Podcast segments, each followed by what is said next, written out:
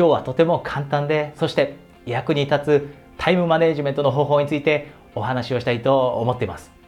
おそらくこのビデオを見ていただいている方の中には忙しい生活を送っているためにたとえ目標や夢があってもなかなか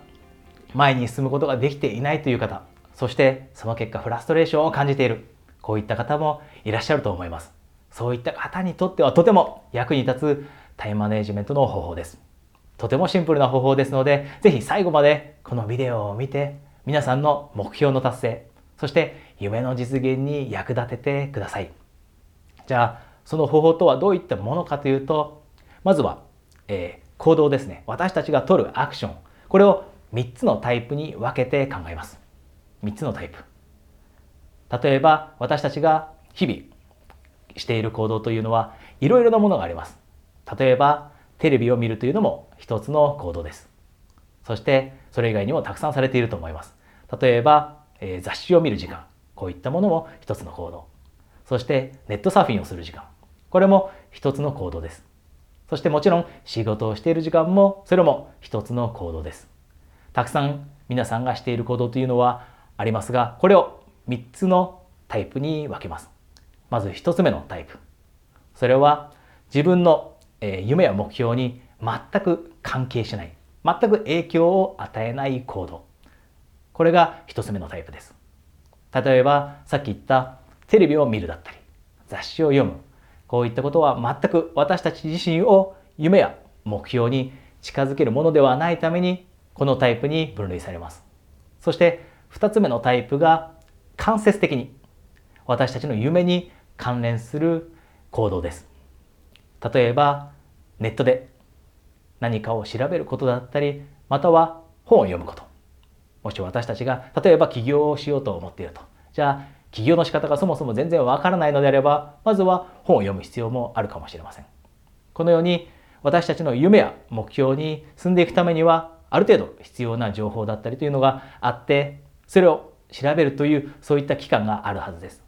ただこれを例えば私たちが知識を身につけたとしても私たち自身が実際に夢に向かっているかどうか進んでいるかというと実は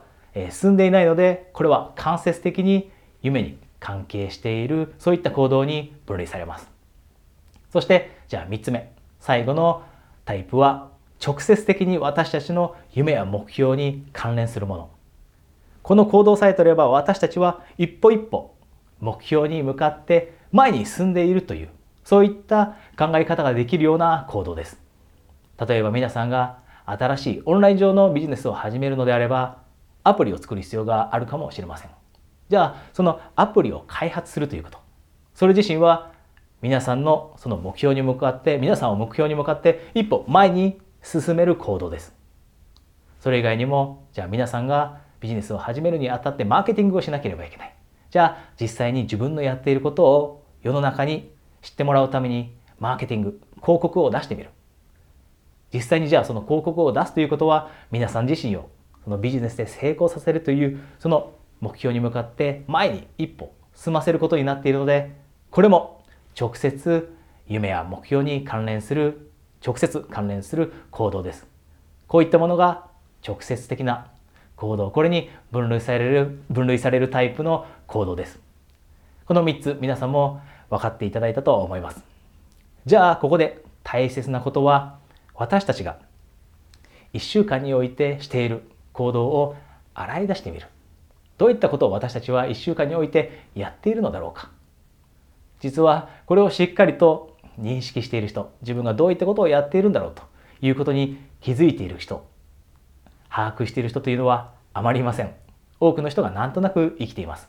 そしてなんとなく夢に向かって努力はしているものの結局は自分がしっかりとどのように時間を使っているのかというのを考えていないということが理由で管理していないということが理由で1年2年3年が経っても夢に向かって全然進んでいかない。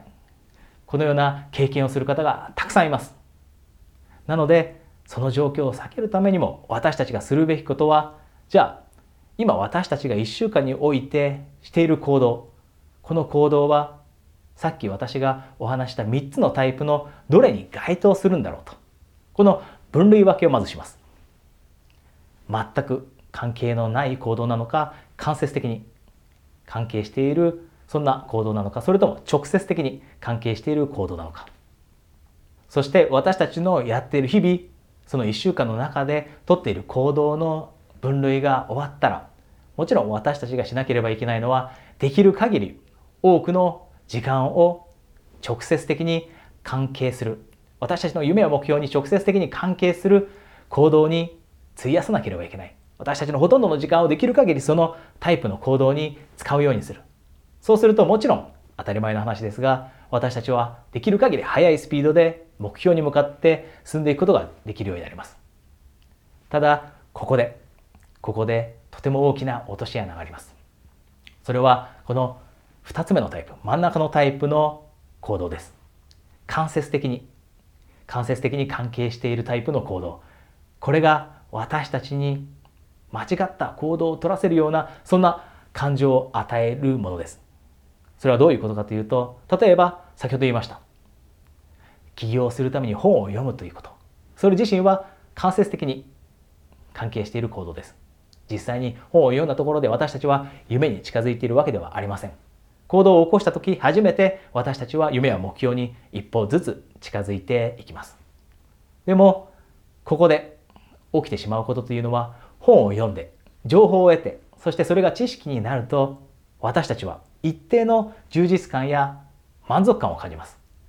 これがとても危険な罠です。私たちは本を読むだけであたかも夢に向かって進んでいるかのようなそんな感覚に陥ってしまう。勘違いをしてしまう。そうすると実際には直接的に関係しない行動なのにもかかわらず私たちはそこで満足してしまってそこに時間を多く使うような習慣がついてしまう。これは実は私自身が陥っている罠でした。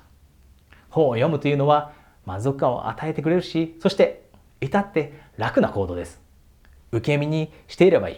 何かを作り出すのではなくて座って本を読んで知識を身につけているだけであたかも自分が何かをしたような気分になってしまう。でも私たちが気づかなければいけないのはこの行動というのは私たちの夢に向かって私たちを一歩ずつ前に進めているものではないということ。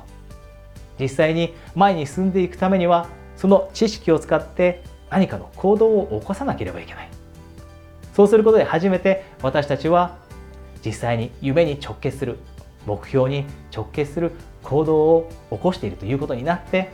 私たちが実際に夢に向かって近づいているということになります。なのでぜひこの真ん中のタイプ間接的に関係するこの行動に時間を費やすことで満足感を感じてしまうのではなくてできる限りその時間も減らしてもちろんある一定の時間は勉強に使う必要があります。一定の時間は準備に費やす必要があるかもしれませんが一定の時期が過ぎたら間接的なその行動に時間を使うのをやめてストップしてその時間を直接的に関係する行動にシフトするようにしてください。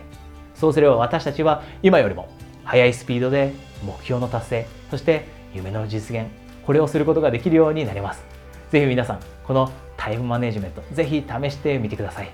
今日は皆さんにニュースがあります。期間限定で私との1対1の体験コーチングこれをプレゼントしています。このコーチングはスカイプで行いますので皆さんが日本中どこに住んでいても